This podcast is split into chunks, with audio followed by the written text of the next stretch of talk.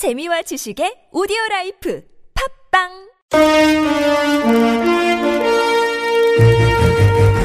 여러분의 합리적 판단을 돕기 위해 오늘의 뉴스를 골랐습니다. 백병규의 뉴스 체크.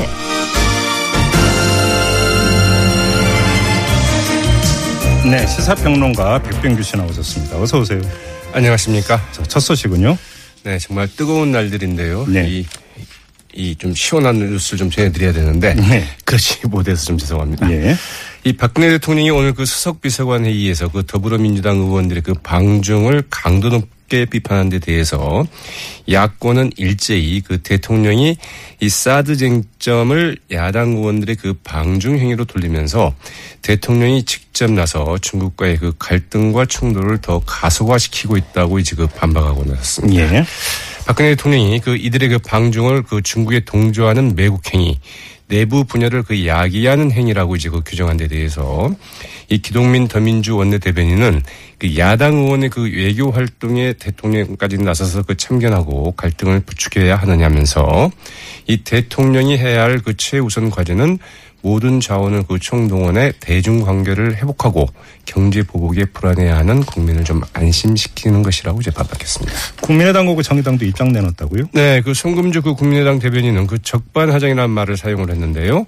이 대통령은 그 사드 배치로 인한 그 중국과의 그 갈등 책임을 그 정치권에 돌려서는 안 된다면서 이 국회의 그 비준 동의 절차를 밟, 을 것을 이제 촉구를 했습니다. 네. 이 심상정 정의당 상임 대표는 이 국민을 상대로 그 종북이니 괴담이니 하고 그 겁박하고 야당을 상대로는 그 4대 매국하면서 정쟁으로 그 몰고 있다면서 네. 이 박근혜 정부가 그 사드 문제를 그 감당할 능력이 없다는 점이 그 명백해진 상황에서 이 국회가 마냥 뒷짐지고 있는 것은 어, 직무유기다 이렇게 예. 지적을 했고요. 예. 이 사드 문제를 논의할 그 특별위원회에 다른 두 야당의 그 참여를 이제 그 촉구하기도 했습니다. 반면에 새누리당은 야당 비난한다면서요. 네, 이 비난이 상당히 거세죠. 그 예. 지상욱 그 새누리당 대변인 오늘 그 논평을 통해서 이 자신들의 그 당 대표는 물론이고 그 대다수 국민의 그 반대에도 기어코 그 방중을 강행한 이들이 과연 대한민국 국회의원이 맞느냐? 네. 이러면서 이제 그 대한민국에는 그 294명의 국회의원만 존재한다.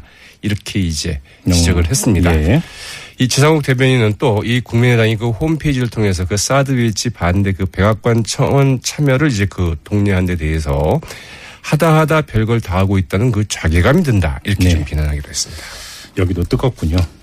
네, 알겠습니다. 자, 다음 소식으로 넘어가죠. 네, 그 오는 10일 그 국회 본회의에서 그 추경안 처리가 그 사실상 어려워진 가운데 이 국민의당이 그 서별관 그 청문회 실시만을 추경 처리와 그 연기하겠다고 밝혔는데요. 네. 어, 이 부분이 그 주목되는데 왜냐하면 그 더민주와 그 국민의당, 그 정의당 등 그 야3당 지난 3일 이제 그 야권 공조에 합의한 바 있죠. 네. 8개 항에 합의를 했었는데 여기에는 이제 그 검찰개혁 특위, 사드 대책 어, 특위, 그 서별관 회의 그 청문회, 세월호 특조위 활동 기한 연장, 백남기 농민 진상규명 청문회, 어버이 연합 게이트 청문회, 또 그 내년도 그 누리과정 예산 대책, 이 5.18 특별법 개정안 이 8개 안이었는데요. 네. 여기에 대해서 그 국민의당 그 송금주 수석 어, 대변인 오늘 그 국회 브리핑에서 이 서별관 회의 그 청문회 실시만을 추경 처리와 연기하고 있다 이렇게 밝혔습니다. 네. 과연 이제 이게 앞으로 어, 이 추경 처리에 어떤 영향을 미칠지 좀 지켜봐야 될 것 같죠. 네, 다음으로 넘어가죠. 네, 박원순 서울시장이 그 박근혜 대통령에게 그 면담을 요청했습니다. 그 보건복지부가 그 직권 취소한 이 청년 활동 비 지원 사업 문제를 논의하기 위해서인데요. 이 박원순 시장은 그 오늘 그 기자간담회에서 그 대법원의 그 사법적 판단을 구하기 전에 이 정책을 살릴 수 있는 방안을 그 찾고 싶다면서 이 대통령을 만나서 이 정책을 설명하고 협조를 좀 요청하고 싶다고 이제 말했는데요. 예. 네, 박근혜 대통령의 그 응답이 어떻게 나올지 좀 주목되고 있습니다. 자, 이어가죠.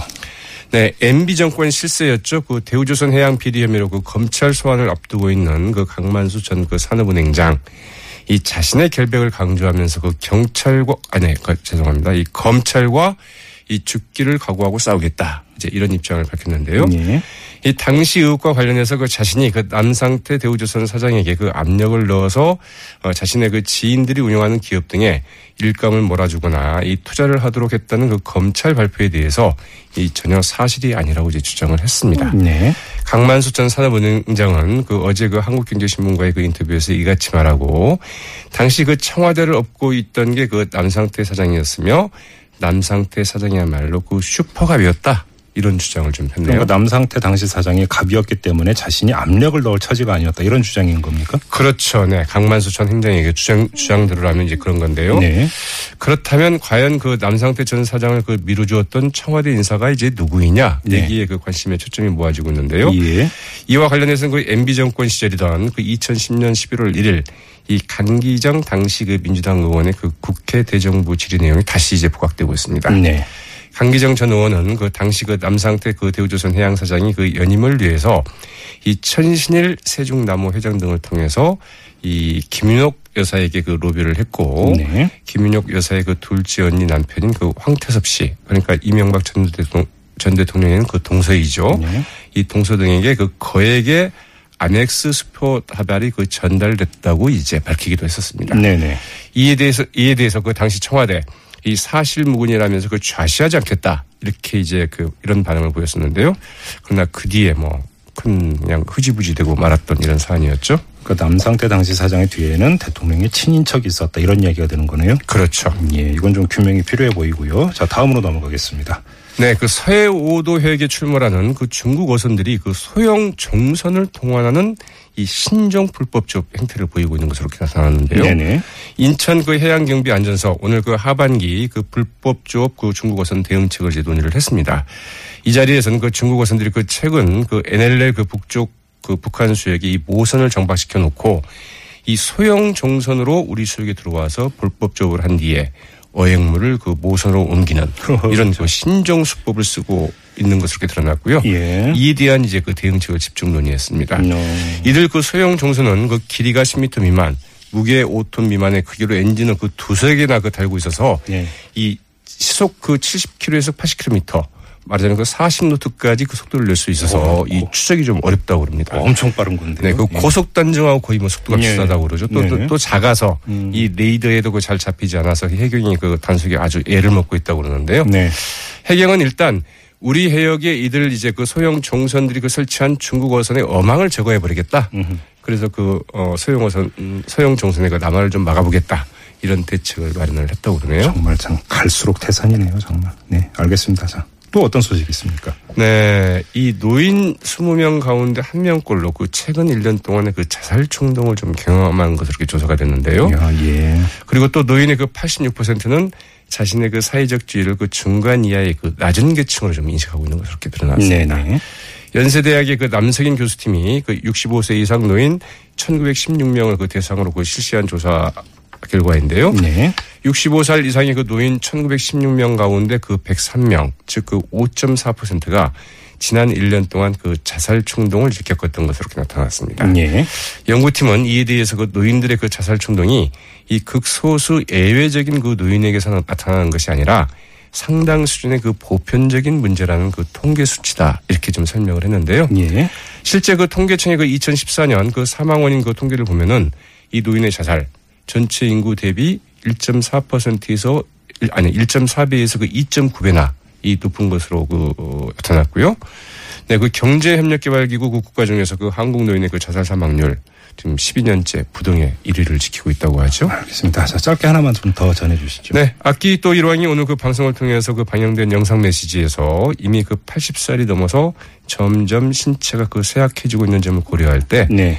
지금과 같이 그 전신 전령, 즉 몸과 정신의 모든 것을 갖고 상징으로서 일을 다하는 것은 좀 어려워지지 않았나 생각한다. 음. 이런 메시지를 발표를 했는데요. 그러니까 왕위를 넘기겠다는 겁니다. 사실상 이제 그 생전에 예. 퇴위하겠다. 네. 이런 입장을 밝혔는데 예. 이를 위해서는 그 법 개정이 좀 필요하다고 하는데요. 음. 특히 이제 일왕은 오늘 이제 그 연설에서 그 헌법에 정해진 상징 이런 표현을 좀 여러 차례 썼다고 합니다. 이는 어 알겠습니다. 최근 그 일본 정치권의 그 헌법 개정 움직임에 대해서 이 부정적인 입장을 밝힌 것이다. 밝힌 것이다. 이런 풀도 좀 나오고 있네요.